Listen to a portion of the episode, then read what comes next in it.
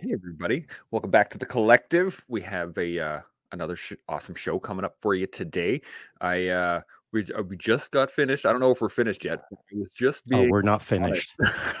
it was being admonished. You have Or- been formally admonished. Mm, Do I need to sign anything? Like, is there paperwork I need to do? I, th- I think you mentally signed it in your prefrontal cortex about two minutes ago.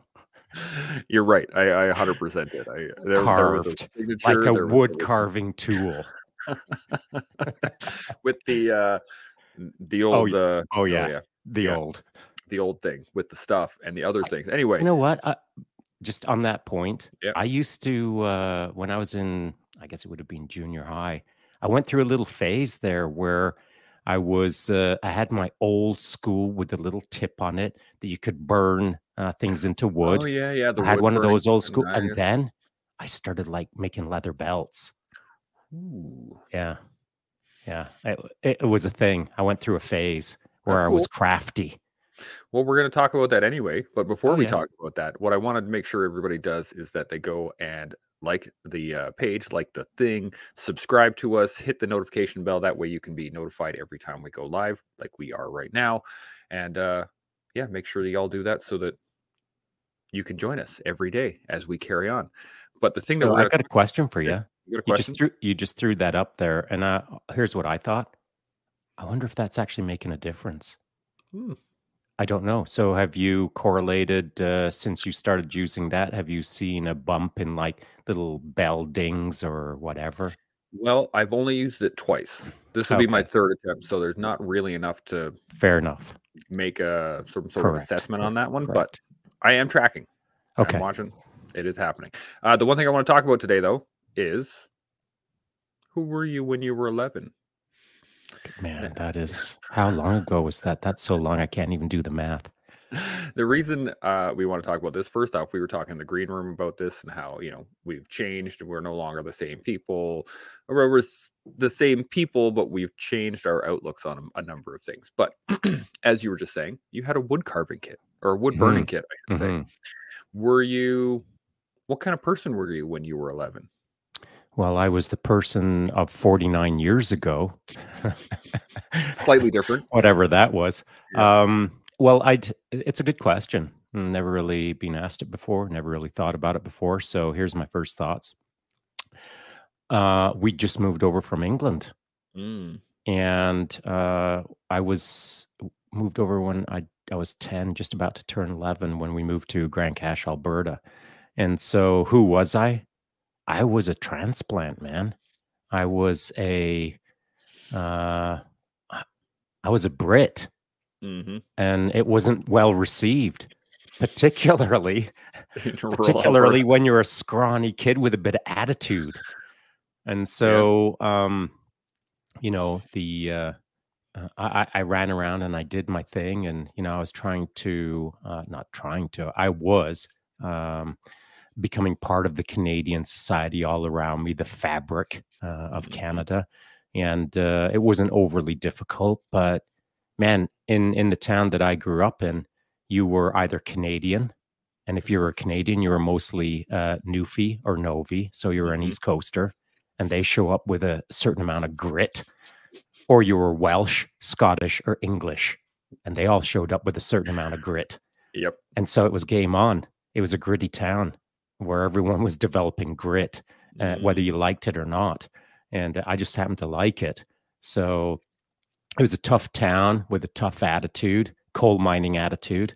Yep. And uh, that's how I was raised from 11 until, well, I joined the army, was uh, surrounded by gritty people who just didn't put up with nonsense. And, you know, if, if you wanted to uh, recreate, uh, you didn't jump on your jet ski, you jumped in your boots and started walking.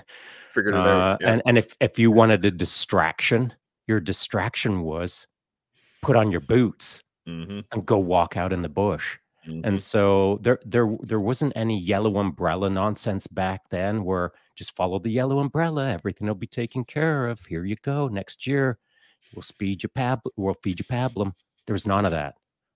It was you're on you're on your own to your left to your own de- devices to Mhm. figure out the world around you. At least that's what it was for me. My dad was busy at work. My mom was being uh, a housewife, and uh, back in the day, that was, you know, I don't want to say it was a full time job, but people thought it was. And so, um, you know, I was left to my own devices, man, and and that was just totally normal back then. What was the? What do you think the biggest transition issue was for you? Coming directly from England to Canada, what was the the stickiest part to to get over or to get through? My accent. so I had a really, really you wouldn't know it uh, now. I've, I've uh, heard pieces of it come out right. every once in a while, but yeah, try not when you're to talking about Irish too much. but uh, where I was born, uh, Yorkshire, Barnsley, Yorkshire, and Yorkshire is pretty well known for its uh, I'd call it a harsh accent. It's really broad. E by gum lad. That's actually a sentence. and, and, and translated, that means wow. And so, uh, e by gum lad. Oh, wow. So, wow. um, you know, that's how I showed up with uh, this this alien language, and uh, it was not uh, received well. Mm. And so, uh, you know, uh, and not only was my uh, accent hard to understand as a sort of broad Yorkshireman at the time, but I had a big set of ears on me, almost like royal family big, mm-hmm. and and and and I was a short ass so my nickname in high school, actually, as I was growing up, was Titch, T I T C H, which is a uh, almost a slanderous term meaning short ass. Mm. What's up, Titch? Hey, Titch. And it was my buddies that called me Titch. Yeah. And uh, it's just a old, it's a colloquialism. It's an old English uh, word. Have you ever heard Titch before? I have never heard that before. Right. Well, no. presto changer, you just learned something. I, I did. And, and so, uh, e by gum lad, you're a titch. so you know i showed up with sort of uh, some things that were out of my control. I spoke a certain way. I had a certain set of ears. I had a bit of attitude. I was a short ass. And you know that's that's what defined me in uh in junior and senior high. And guess what? You know when someone uh, starts hassling you about you being a short ass and blah blah blah, or flicking your ears as an example. The guy mm-hmm. behind me was a total jerk. Flick my ears, like oh, one day, one day. it's a uh it, it's hard growing up man it's hard oh, it is 10 it 11 is. 12 it's probably some of the hardest years you're you're confused you, you think you know what's happening, but you don't. And you, don't. you look you look around and you're like, what is going on? Like, what is even going right. on? There isn't even a framework. It's so it's so like blank slate at that age. At least it was for me coming over from England. Yeah. Uh, uh, as a not Canadian. And mm. so um, it was for it, me as a Canadian. So yeah, right. but there, there was there was nothing back then. I mean, yeah. literally at least nowadays there's books or there's the internet or you know at least people communicate a little bit better than they did back then. Mm-hmm. literally nobody talked back then. Yeah. And so um it was a blank slate with no solutions nowhere to turn no one giving you advice no pearls of wisdom no interwebs no books no nothing not even good commercials. Even the so, food was bad. was this like mid 70s this was so um I was born in 63, so it would have been around uh, 74 ish. Yeah. Yeah. So, yeah, there wasn't much going on in rural Alberta in the 70s. going on. there was my buck hunting knife and my Ruger 1022 that was preceded nice. by a pellet gun, that was Those... preceded by a BB gun, that was oh, preceded by a pair of wet running shoes that I'd go hiking.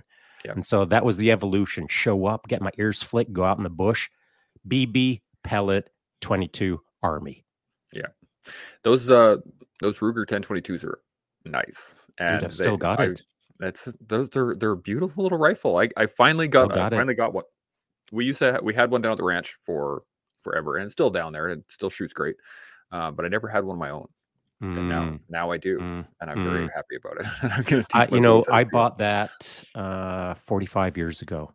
And uh and ah. so like it was a big deal to me because because it had a rotary 10 round clip. Yeah, those are fantastic. Oh, dude. Like I I was on the I had a break action pellet gun. yep. I have I And- still got one of those too, actually. Yeah. Got it in the garage. Yeah. And so um I had a break action pellet gun. And so, you know, it's a one shot at a time sort of deal. And Mhm. so I'd be hunting uh, rabbit, goony birds, and squirrels. Um, and uh, kids, do not be me. I say it a lot. I hope I'm forming a trend. So at that age, what I would do to hunt, or in winter storm, Morning. is uh, this is crazy. What I would do, you know, the pellets used to come in the little round tin. Mhm. I'd grab about 15 of them, stick them in my mouth, hmm tuck them right in my gum, and I'd go hunting.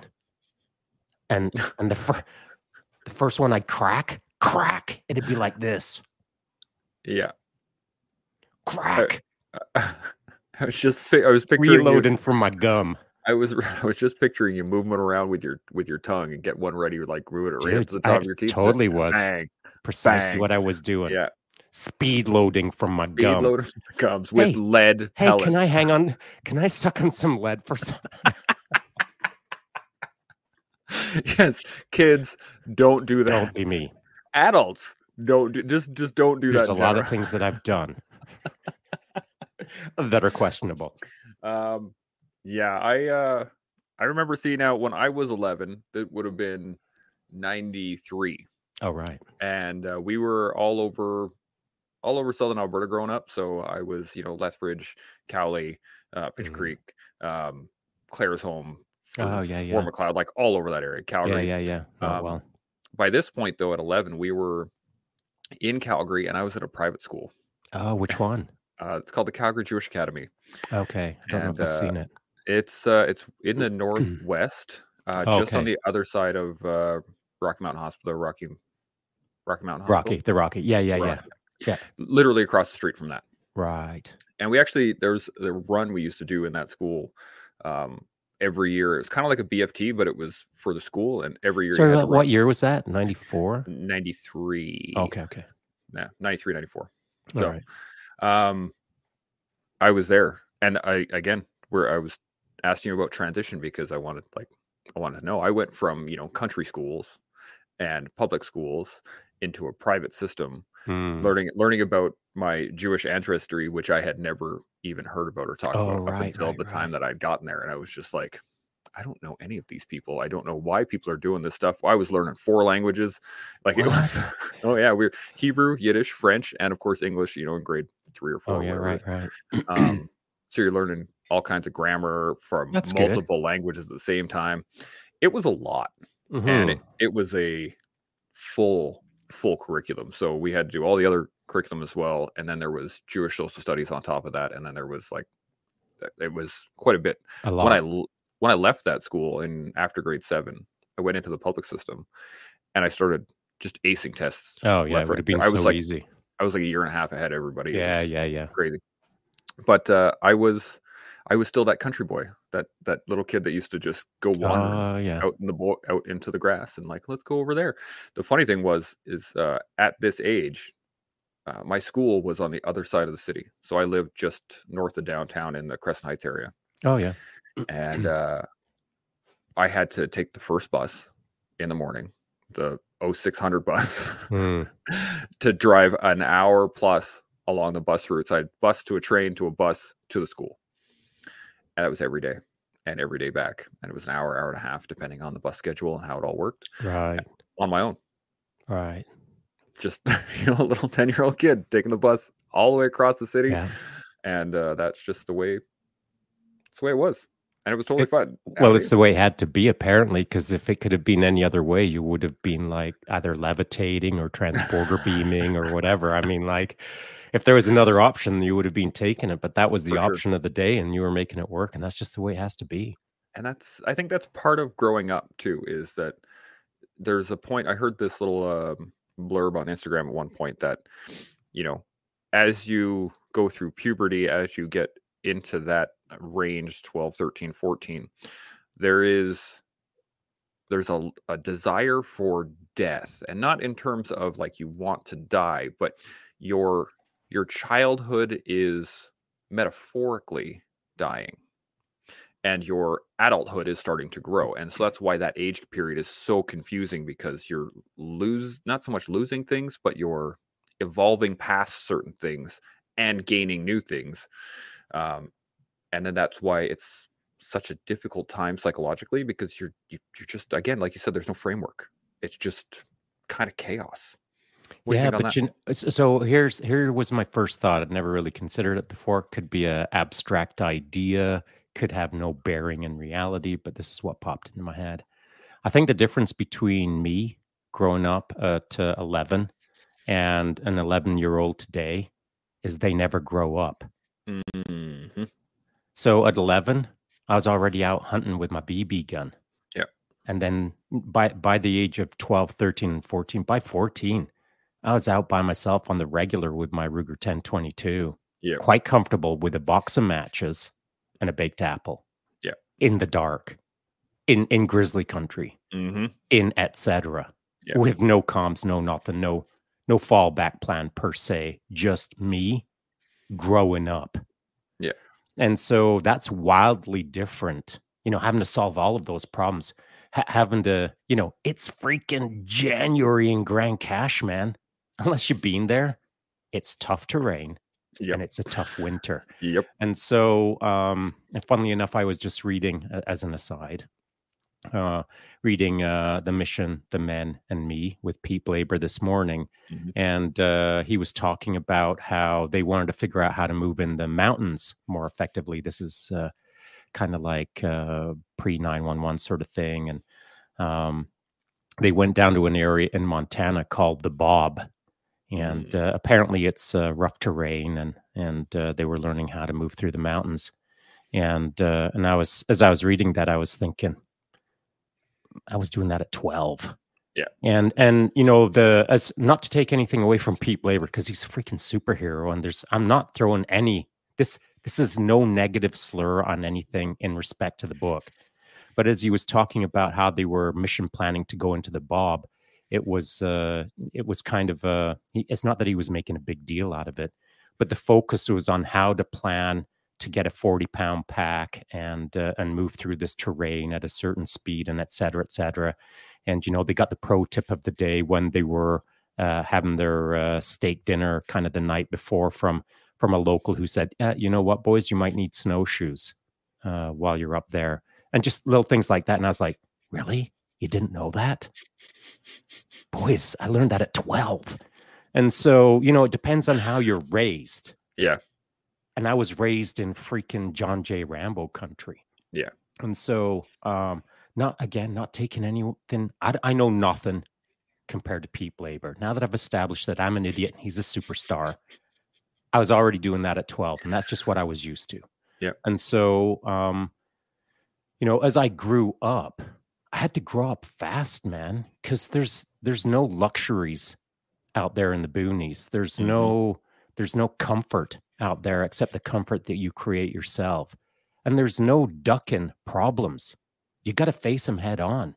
Yep. I mean, if you can't feel your hands, do something about it. Damn. and so, you know, I had to learn a lot when I was a kid, but nowadays, um, kids sometimes have to learn nothing except hit the reset button on the video game that they're playing because, you know, they want to play it again or whatever yeah. and food is delivered to them, you know, right to their room. Are you okay, little Johnny? How's the game going? Brought you your uh, mac and cheese. And they're living in a little bubble, loads of comfort, no lessons being learned other than the lessons that maybe a video game is teaching them. And then when they leave home or when they leave high school where they've been wrapped in that uh, silver foil bubble, uh, now they're out in the big bad world and they're still 11 years old. Yep.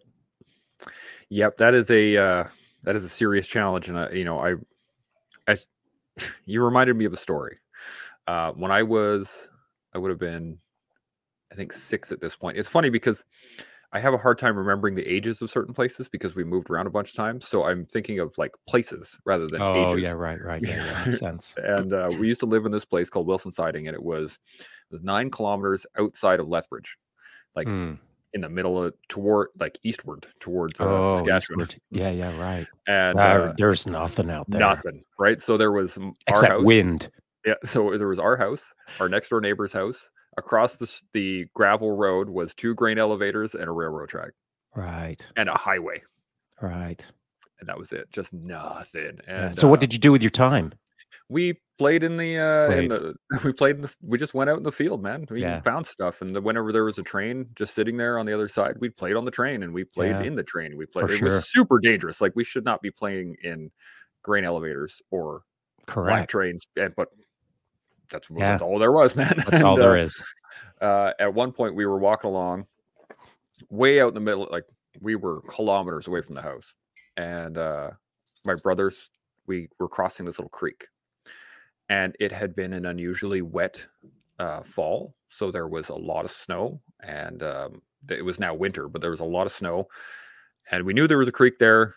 My brother knew there was a creek there. He went to step on the ice and then step over and as he stepped over we heard a big Right. and we're like, oh no. Now, I'm on the other side of the water. He's on the house side. And the only way to get either around is to go to the highway, which we were not allowed to go onto. And uh, I would have, like I said, probably six or seven at this point. And he's like, yeah, no worries. Just uh, give me your hand. Put your hand out. I'll get you across. And so I put my leg on the ice. I gave him my hand. And as I stepped through, right down to Did you uh, go completely submerged? not quite. It uh, oh, one on. one leg stayed up one leg did not and so i went straight down one all the way to the hip and uh, i came out and it was the middle of winter it was minus Sure. 20 something minus 30 So, what did you cold. do? uh, well he pulled me out we kind of sat there for like a second going uh okay and he said wait here and laid me in the snow packed the wet leg with snow so i had like a good three or four inches of snow on the leg Mhm, itself mhm. and he said i'll be back Oh, and he that's took not a off. great decision. and uh, so he would have been nine Sure. I, I'm not throwing him under the. Uh, I'm not Uh, throwing him in the frozen water. so I'm just w- saying, not a great decision. and he ran off Hmm. and i just i just sat there i was like okay Dying. yeah like this is cool uh and then i don't know how long it took but he eventually came running back with his little red wagon and loaded me up and uh and dragged me home the whole way and it was probably a good three or four kilometers like it was Right. a long right.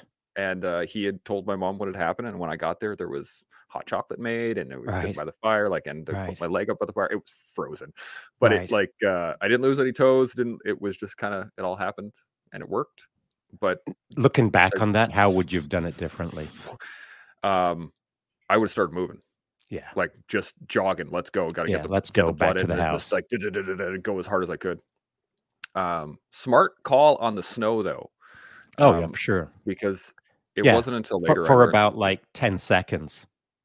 yeah Th- gives you it was the right insulating layer, decision. right? 10 seconds, check. We've dried up some of the water. We've absorbed some of that moisture. Now let's get you moving. Yeah, and that's that would have been the smart call. But again, when you're out in the country, you, you just gotta go. Like as a as a nine year old boy, I don't think I would have been able Oh, to make that call, right? Yeah, you know, like, I'm sure I'm not again, I'm not throwing him under the bus. for sure. I'm sure he was making the best decision that he could at the time based on the limited information that he had, which Yeah. was next to nothing because Yeah. that was a terrible decision.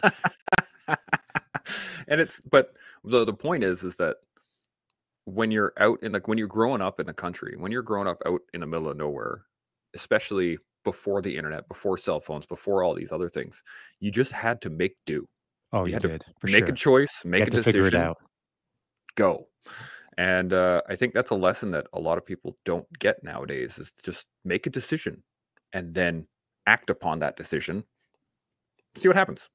Well, not just see what happens, modify in the real as you go. time. Yeah. Make a decision, modify. Yeah. It's a uh, it's a weird world too when you're when you're that young, when you're 11, 12 and you you start making decisions at that point too that are um that have consequences, that have serious Oh, yeah. consequences, Yeah, right? yeah. And uh it's it can be a hard lesson very quickly.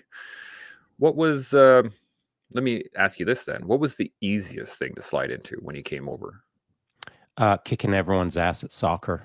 did you? Did you I could just see the like the, the PE teacher throwing the soccer ball out, and you going, "Yes." Here- here's the best part: the PE teacher was my favorite teacher because he was also from England, and uh, and and he was a slight built guy. Uh, I'd put him at about 150 pounds. He was athletic, and uh, the best part about this dude, he had an all white strip, like an all white kit when Mhm. we go and play soccer.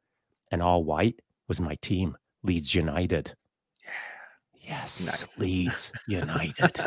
and so um, he was a cool guy because uh, he played soccer well, and and he was actually I was on his uh, indoor soccer team, and I played outdoor soccer, of course. Mhm. And so I was either playing indoor or outdoor. He was a good PE teacher, and he was into soccer, and so I slipped into that easy peasy lemon Yeah. squeezy. Now, the, of course, the problem with that is you're the, you're the small kid with the big ears and a weird uh, accent, and you play soccer well, and that Yeah. doesn't look good for the much bigger Canadian who only plays hockey, and now he's stuck playing soccer with some little kid who's got attitude. Can you imagine how And, my and ears were getting flicked? Oh yeah, not not just attitude, but skill. Skilled. Oh, dude, I could run circles around those chumps. I mean, Mhm. just like they could skate circles around me on the ice.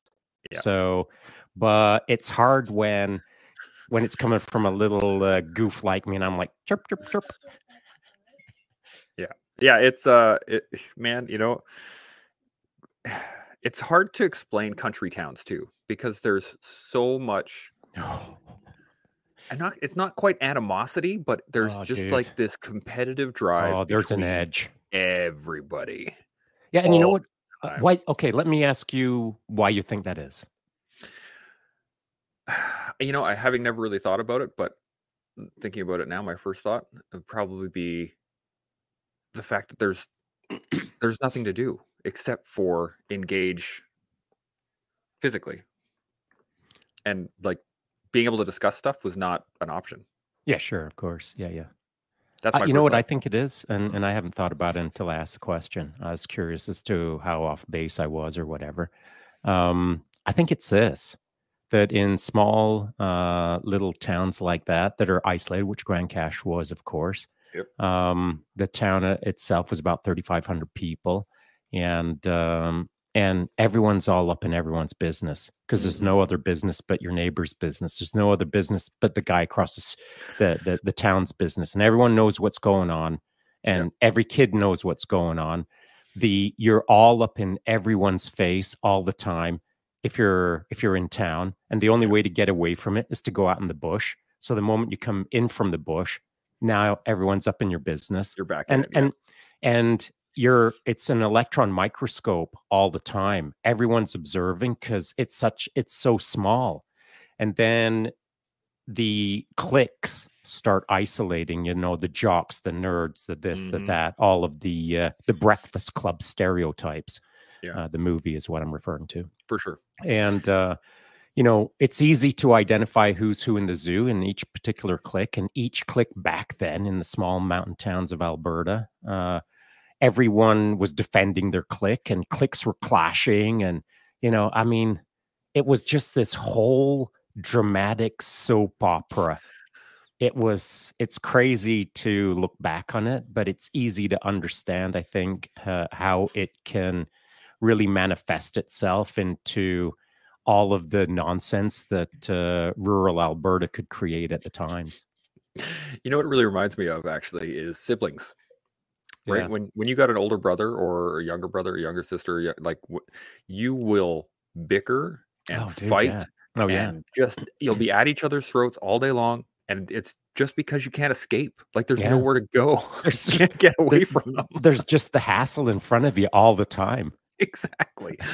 So i think that's i think you're you're correct in that is like if if you have nowhere else to go then there's nothing to do but solve that either solve the problem or create another problem Yeah, and and one of the interesting things about Grand Cache, uh, which created like its own unique microcosm, is that uh, the town itself, when it was developed, it was developed for the specific purpose of uh, keeping the town contained hmm and um, all of the infrastructure layout and et cetera. It was all sort of designed for the mine, for the coal Yeah. mine. I was gonna say and so, yeah, and and and the boundaries of the town, it was like you could draw them on a piece of paper, and no one crossed the boundaries.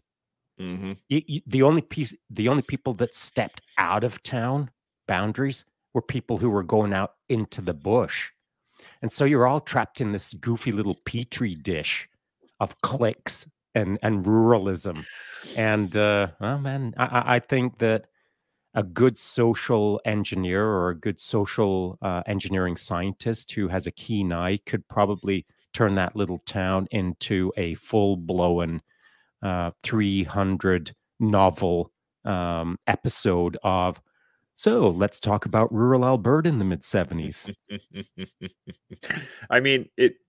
I actually, it's kind of funny that I just finished a podcast. Uh, it was talking about the the coal towns in the Appalachians back in 1919, Mm, okay, 1920, yeah, that yeah. kind of area, and uh, their fight against the the companies and the fight. They're actually they was talking about the rebellion against the even the state and the federal government. Like it was it was a big deal back then. Anyway, um, it's kind of hilarious though that you know they've become company towns and everybody is in that town they work for the company they work for the store they work for the so everybody's doing kind of the same thing and if you to get out of that town like that it becomes this dream of just like i'm gonna make it somewhere else one day I gotta get out of this, exactly whatever this is, because I don't know, because I've never left this. exactly yeah you just like i want something else Yeah, I want something Um, more.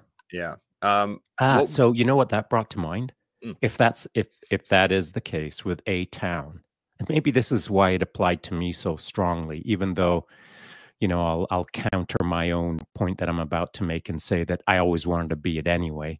Mhm. But uh in Grand Cache with that boundary wrapped all around you, and and that's you're stuck in that petri dish, that's ripe for recruiting Mhm. when someone just a kid just wants to get out whatever out means they don't even know what out is but they just want out of it yeah there's a really great corollary into life in general. If you're in a you're in a rut, you're in a hole, you're in a position that has not changed in decades and this is just the life that you live now and you're like, yeah, well, I mean, I just wish I could get out of this cycle. I wish I could get out of this sequence. I wish I could stop doing whatever it is you're doing.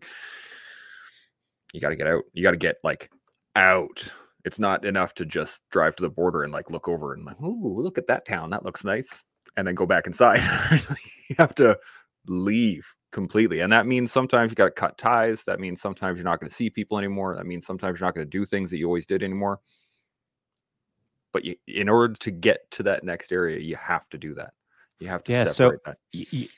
I agree with you academically but i don't agree with you based on my observation of how the real world is spinning right now so in the mid 70s and and whatever the mid 80s in rural alberta maybe someone wanted to get out Mhm. I just gotta get out of. th- I can't look at that wheat grain silo one more day. They just want to get out. Yep. And so back then, the appeal of uh, recruiting of the military, as an example, to me, it represented adventure. Yeah. It represented something different. It represented something challenging. It represented something exciting, something new, something to solve. That's what it represented, and many Mhm. other things, of course. Yeah. Do you know where a person can get all of that nowadays? The interwebs. A video game. Mm, From about the time of 11 until the time you're in high school and all the way through to the time you graduate. Ah, you're bored with your town? You, you just slip into the video town. good point. Yeah. You, you need an adventure? You just go and kill another guy in Call of Duty. You want some excitement? You re up your grenades before you throw them in the video game. And so, you know, the the appeal or the attraction or the things that would have dragged a young man out of rural Alberta in the 70s, 80s, even the 90s. Now it's it can be replaced by the metaverse. Yeah, it's true. And especially video games now are a whole it's a whole nother challenge because they are Holy. not only are they realistic, like looking, but they they they present you with issues that you would not you would not see normally. Well, that's right, right. You get to play as the special forces dude that needs to escape this thing and drive down the streets and shoot up towns and ah, you know, it's it's the action uh the action movie fantasy. And it, yeah, it- or or conversely, and I saw this because I don't play uh, I, I don't play any of them. Um, so I saw kind of a walkthrough or a playthrough of uh, one of these uh, Call of Duty games. I think it was Mhm. uh, one of the more recent ones, and it was precisely the uh, what you just described. And it was some special operations guys. They're landing in a plane. They're coming off the back of the plane. They're shooting things up. They're doing this. You know, there's parachutes in the air. There's flares going off, and Yeah. blah blah blah. Or you can choose the other side. Yeah, I want to Yeah. be the Russian Spetsnaz guy fighting against the American special operations guys that are landing on. So you get two roles to play. Yep. And here's where it gets weird, in my opinion. So a, a kid who is bored, wants some adventure, disappears into the Call of Duty world, and now he's quote unquote fighting the good fight. He fights through all of that fight, and then he shrugs his shoulders and says, Well, I need more adventure. Now I'm going to be the bad guy. Mhm. And now he's the bad guy doing the thing, fighting the good guys. And so, where does the line get drawn? So, from the age of 11 till the age of 18, now you're thinking like a Spetsnaz. Yeah. But what, how does, how did that happen? because the line becomes ambiguous. It's so blurry. Yeah. And uh, it's funny because my relationship with Morally. video ga- well absolutely and uh, my relationship with video games is very different than it would be now like the relationship my kids have with video games is very different than what i had because i grew up with the beginnings of video games i i, I got to grow and evolve Oh, right. as video games did so my first the first video games i were playing was on atari Yeah, right. back in the day, right? Yeah, yeah. The- Do you remember one which stick, one? One button. I think the very first game we played was, I think it was Pitfall. Hmm. So you know, still an adventure game, but Yeah, yeah. th- the graphics were not anywhere anywhere good enough that you could be like, "Whoa, man, this is like real life." It, there was always a distinct line between the game and life. Dude, I started on Pong. Pong, that's a good one. I haven't Yeah. played that in many years. Plug it right into your TV with a little Yep. rotary dial. yeah, those are Pong, that's man. old school. Dude, I think it Uh, was like some original stuff. it- it was one one of the originals, not Right. the original, but one Correct, of yeah. them. And uh, so I then got to grow up and I started playing, you know, the Nintendo, and then I started playing the Super Nintendo, and then I was playing the Sega Genesis, and then I got to play the PlayStation. And I actually got when I was working in a video game store while I was in junior high and high That's school. right. Uh, I saw the evolution. I I watched the new systems come in and Yeah, take over the old ones, and I watched the graphics get better, and I watched the gameplay get better, and the user interface became more complex, and the uh, the storylines had more depth to it. And it was actually quite interesting. There was a point where the graphics quality could be increased, but it would take up so much memory you wouldn't be able to Mhm. have a depth Yeah, of yeah. story. And uh, that was the tipping point. Was once the graphics became so complex that they were to taking more memory than the story could handle, the games became shorter Yeah. And it became more thrilling and more flashy and more like it's all about now, now, now, now, now, now, now, now, now. Whereas the and then the I- cloud showed up, and, and the now there are up. no limitations. exactly. Now it can especially be with- long and fancy. And with VR, it adds a Mhm. whole new level. Yeah, for sure. Um, and actually, I, I follow some dudes on um, social media that do, they're like, they're US or former US Special Forces Mm, that now do VR gaming. I mean, we had Taylor on here that has That's the right. whole VR setup, right? mhm, Um, but some of the new games that are coming out are really accurate, mm. and you are you actually have to do the motions when you're doing reloads. You have Oh, to right. Yeah, yeah, yeah. physically be inside the game, um, which changes things even more because the line is getting. You talking about the moral line? Now the actual visual line is starting to get blurry, and Yep. now you have a moral and visual ambiguity that starts to lean into the realm of fantasy Yeah. versus reality, and that's a whole nother. So, so now you've got a, an 11 year old who's uh, developing skills, like Mhm. real world skills of changing mags and etc. And now he's bored. and now he wants to be Spetsnaz. Mm-hmm. And now, and and where does his little peanut go? You know, it's it's not it's not clear. Yeah. That he's on a righteous path at that point. Mm-hmm. Uh, maybe he will remain righteous, but uh, it, it'll it won't be easy to stay righteous if every waking second is being influenced negatively uh, with a storyline that is not appropriate for an 11 year old Absolutely. and so so here's what we did in our household like uh at, at the age of 11 i think the boys got uh one hour of gaming per week oh wow. use it wisely Yeah. and so uh if if in fact uh you know they will call it quote unquote screwed up all right maybe next week you'll appreciate your hour because this Mhm. week it's gone Yeah. and so we always stated that um uh computer gaming time was a privilege Yeah. not a given It is and so sure. uh, it kind of sucked for our boys in a sense because all of their peers, as they grew up, all their peers just got free flow, baby. They're all about that Call of Duty and being a Spetsnaz, Mm-hmm. and our boys, our boys did not. You know, it went from one hour to some, to three hours a week, and then, I mean, it, it's only just you know within the last uh, couple of years that they now have almost a free and clear do whatever you want in the sense of gaming, but uh, right through um, the majority of high school, it was con- it was a controlled substance for good Yeah. reason.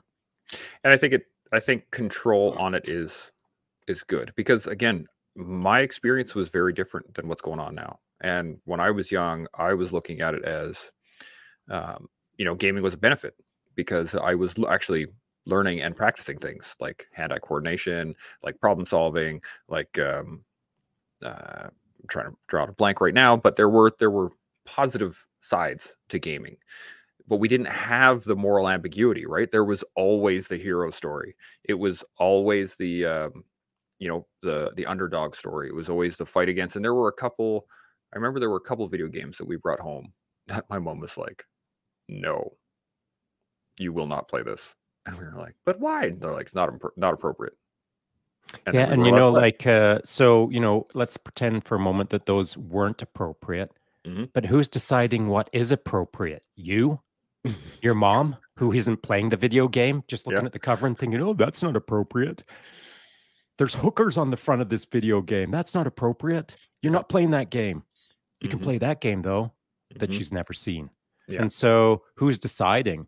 Uh, if the parent isn't deciding, we all know that the kid doesn't care. They're going to be Yeah. all about the juicy stuff. And so, here's what's happening at that point you're being shaped by an institution that is shaping you, and you don't know how it's shaping you. Mhm. What, whatever Ubisoft or you know whatever game company, it doesn't matter. You're being programmed by someone that you'll never meet, and you don't know how you're being programmed. Yeah, and the uh this is the real i think t- the touchy subject in all of that is that at some point probably very soon there's going to be there's going to be the ability to plug in to a game and completely separate your consciousness into a game versus sure. reality and it's going to happen very shortly I, I have no doubt In our lifetime, for sure. for sure. And once that happens, there will be people that will not want to leave the video game, first off. There will also be people that will use that video game to push an agenda. Let, uh, there, can, there can be lots of people, lots of different For sure. agendas being pushed left, right, and center. But then on top of it, you're also going to be haphazardly shaping other people through your actions without any thought whatsoever Correct. and that is a hugely amoral system, I believe, because It it's will be. anarchy. It's just anarchy at that point. It's It'll be a survival. Problem. So So you know, so what to do about it? Here it comes, and there's no stopping, and blah blah blah. Yeah. So what you can do is raise your freaking kids to be smarter. Yeah. I think the best way to do that also is to make them be make them be accountable for their actions. It's it's it's very hard, but it is the most I think uh, most accurate system. So when my boys yesterday, my son woke up Uh, he didn't really wake up. he, fought us tooth and nail, getting out of bed, getting dressed, getting food on, getting food, getting ready for school, getting out the door, getting in the vehicle. What, like, oppositional defiance or? Oh, just straight. Yeah. Didn't matter what it was. Okay. He was not into it.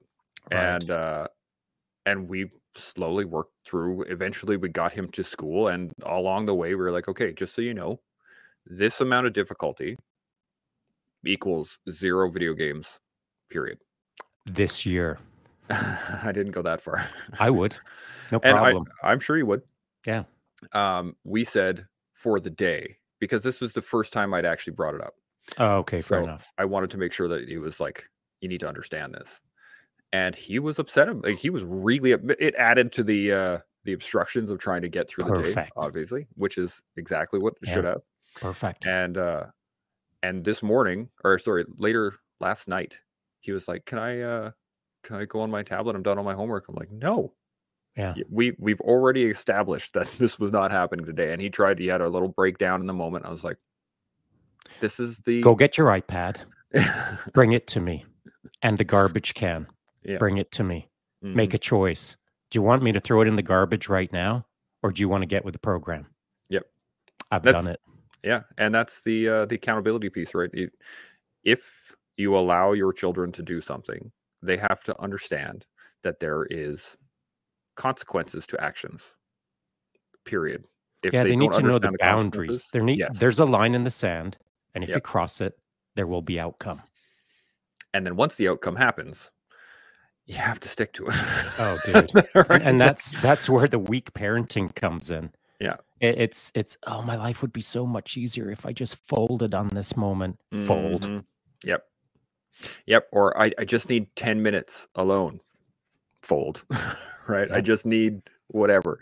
And, And- line up the excuses Yep. to weak parenting. Yeah. It's happened to me a couple times. There's been days where I just was not capable of managing and I folded. And yet now, sorry, go ahead. Yeah. So, you know, like weren't capable. What does that even mean? What if there were no iPads in the world? Mm. And that's a great, that's a great. I had the excuse. I had, There, is no excuse. no, no, the, the tablet is the excuse. Oh, Like, yeah, I see. Yeah, yeah, yeah. I I had the ready made. I need time to do whatever. I can't like that right here, and it becomes the excuse. It becomes the out. It's It the lie that you tell yourself. It is a hundred percent a lie that I tell myself, and I I don't do that anymore. Mm. And now when I there's a line, there's a line. And my, actually, funny. My my uncle gave me this advice too when I first uh, when Arden was first born, and he gave me two pieces of advice. Was one was sleep when you can, and the second one was or first one was sleep when you can and read what you want because they're babies and they don't know. Oh, right. so yeah. like at the end of the night, you could read. He used to read his kids uh, Maclean's magazine just because like he had it and he would just read it to them and they would go to sleep. Um, and, and you were second- reading your kids' video gaming manuals. I was not, no. but uh, the second piece of advice, he said, never threaten something that you will not come through with Oh, right. because they'll see through it in a heartbeat. Oh, dude. Yeah. Push that button Always. every day of the week. yeah. Give an inch, take a mile. And that's it. So I, uh, I just worked, I've been working on that over the last, you know, number of years, making sure that when I threaten something, it happens. And there have been massive freakouts and there have been massive fall down crying things. And I just like, I told you, man, like it was laid out in front of you. You don't do this, I'm going to throw this out. Oh, you didn't yeah. do it. Garbage. Garbage. Now it's gone. Now what? And he'll, you know, roll around the floor and cry for a little while. And you're like, See you next year. okay, this is where we're at now. And eventually that crying subsides, that screaming oh, subsides, Oh, yeah. that, That- anger subsides. Because they'll get dehydrated and pass out. one of my one of my favorite moments still to this day and it's happened with both my boys and i'm sure it's happened with your boys when they have just like an absolute meltdown and start screaming and rah, and they just stomp off to their room and throw themselves on the bed and they cry and they scream for about 15 minutes and they fall asleep. And you're like okay they'll be more manageable when they wake up. Going to give them an hour. My my boys didn't do that. no. I, I, that I just didn't let that fly because 15 minutes turns into 20 minutes. Then it turns into 20 days. Then it turns into 20 years. It's a Mm. slippery slope. It's a Mm, non-starter. okay. That's it. That's all. Uh, You're not going to have a little moment where you get to run your own little moment. That that Mm, you'll you'll explain to me what's going on, and then we'll figure it out. But th- this is not we're we're not this is not a drama, man. Yeah. This we're we're not creating a Hollywood movie revolving around junior drama. And and I think kids need to understand that from a very early age. Yeah. Otherwise, where does it end? How long do you let it manifest? Another three years? Four years? Entrenched? Yeah. I uh I limit the amount of time the freak out happens. So as they get older, the the amount of time that I allow for a freak out becomes smaller. So when like Kinley is 5 now, I think I give him I give him 2 or 3 minutes Hmm. to like freak out. And then I'll go in and, and I'll I will Why give move him any time at all? I see and I now, give listen, him time. maybe I- there's therapists out there or, or, or, or psychiatrists or, you know, someone who's like got 47 PhDs who right now is blowing their top because I'm, I'm, I'm saying maybe they're hearing me say that no kid should ever blah, blah, blah. I'm not saying that. All I'm, all I'm challenging you with is how long is long enough and why? So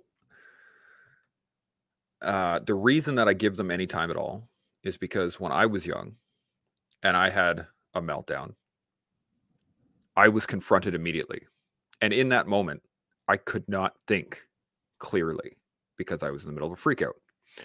And all I ever wanted was a couple of minutes to just like let me figure, like focus on what to get outside of the emotion and uh, so that's what I do with my kids is that I let I'll, I'll give them a couple of minutes to freak out, and and then I will guide them through the emotional issue. Hmm. And once they can get through, once they can realize that oh, I'm having a reaction. Okay, now and then we can breathe and calm, and that's what I do. Uh, You know, they'll have a freak out, and I'll kind of sit with them, and I'll just be like, "Hey, breathe, just breathe." And I'll give them a hug, especially when they're little. When Kinley's three and four, and they were crying, and I would just hug them, and it's all good. When you're done, like let's breathe, Yeah, I've got no calm issues with that. down, and then once they're calm, then we talk about it. Hmm. And so I uh, I allow for the emotional response to like not so much sink in, but so that they realize that it's actually a response. So it's not a uh, I'm really mad and now I'm freaking out and now I'm getting yelled at or now I'm getting trying to make a logical leap to something else while I'm emotional and mad. So I allow the emotion to kind of happen and then they go, "Oh, wait. That's not helping." and then I bring the I what I wanted to teach them basically was to recognize that the emotional stimulus is under their control. And so well, it is. and it is. Yeah. And so how how how much do you let them get away with? How much do you let them set that that ball in motion? And so the thing that comes to mind is um, you know, when a kid uh, stomps off to their room and slams their door. That that'll never happen again. Mhm. Don't ever slam that door again. Yes. If you're angry, whatever, but don't Yep. be slamming doors. Yep. Because if you if you give it an inch, it'll be a mile. Yep. And and you know, a year later, four years later, seven years later, whatever, it's all about the drama and the door slamming and the huffs and the puffs and the woe is me and the the the center of the universe. Everyone's supposed to revolve around me, not me interact with it. Yeah. And and now it's a door slamming mentality. Yep. And then a door slam becomes a broken TV or something thrown against the wall for or sure. broken window or whatever, right? And no that's emotional where control. and that's where for me I like to as as they have gotten older, my my standards have increased for what their behavior should be. hmm So as they're young, you know, I, I kind of allow for more, I give them more of a buffer zone, and as they as they get older, that buffer zone starts to shrink because their so my po- responsibilities. are my point is this that you know the whatever you're allowing your dude i ain't the, their parent Mhm. you're their parent and you're doing a better job than i am i'm just armchair quarterbacking which Sure. is totally dumb uh, but uh, you know like it i would say that you got to be careful on what you choose to allow to happen. So let's pretend one of the kids is having a 15 minute meltdown in the room and they precede that meltdown with a good old door slam. Mm. And you know, they they slam the door and you're like, "Oh, he's just having a moment. I'm going to give him 15 minutes to tear the room apart." Um or whatever. And and so, you know, now it's a year and a half of door slamming. At what Yeah. point do you say, "All right, no more door slamming"? They've been door sl- that's part of their process now. Yeah. So you've got to ascertain right from the get go before the first door slam or the first whatever, hmm how much of that you're going to allow on those initiation moments. Oh, Because sure. the moment that you let it happen, now it's a thing. Now it's a now it's going to get done every single time. And yeah, uh, Arden, I think when he was about five or six, tried the door slamming once. Mhm. That never happened again. Because Nor should was, it. It was that was a immediate reaction for me. That Yeah, was nor like should it. absolutely nothing. Um, and then there was uh there was something I noticed that I was doing that he was reciprocating or not reciprocating, but uh, duplicating. Mimicking, yeah. And when I, I would get angry or something, and I'd ha- whether I had something in my hand, I would get really uh, really angry, and I would throw something. Oh yeah. And uh, yeah, oh, the- I know, right? It was just it was, and at Dude. the time, I did not have as great a control of my own emotions as I do now Mm. and so I had let that anger take over. I let that uh, emotional response just lash out. You lost it. I did, and uh, at one point, I threw a piece of Lego that I sat on, and I was already upset. And I just let it take over, and I grabbed that Lego piece and I whipped it, and it bounced off the couch. I'm gonna the couch, teach you a lesson, inanimate object. and it bounced off the couch and went straight into the TV. And Did it break smashed it? Oh yeah, Perfect. yeah. You loser. and that's the thing. I was just like, I cannot believe I let myself do that. Oh yeah. Oh my god. And that was again one of those points where I can look back on and go, that was where I recognized I needed to control my anger. Oh yeah. And and then I saw Arden do it once and I was like, no, Mm. we're not doing that. I'm not doing you, it. no, you doing it." will not copy me. well, that was the thing. I talked to him specifically about it. I'm like, I know you saw me do it. Yeah, I was good. wrong. That's I good. was wrong. perfect. We're not doing that anymore. right. And that's where I, I a lot of times when I see my boys do something that upsets me, it's usually because I'm doing it. right. because they're just learning from their surroundings. They're a obviously, right? reflection of you, pal. So when I talk to them and I say something like, "Hey, man, we cannot shut down when things are going bad. We can't just shut down. We have to keep moving forward." I use the term "we" Mm. because I'm in it too, and I'm still learning, and I'm still engaging, and I'm still developing uh, my skill sets. So, and I've had this conversation with him a couple of times where I've said, "You know what? I'm learning all this stuff now when I'm Mm. 40." Right? Mm. like, do you want to be 40 and start learning it, or do you want to figure it out, or Mm. at least have help figuring it out right now? Mm. And then he'll go, well, you know, I, I think I could. It'd be better not to do this stuff when I'm 40. I'm like, You know, It is. another way that you could do it.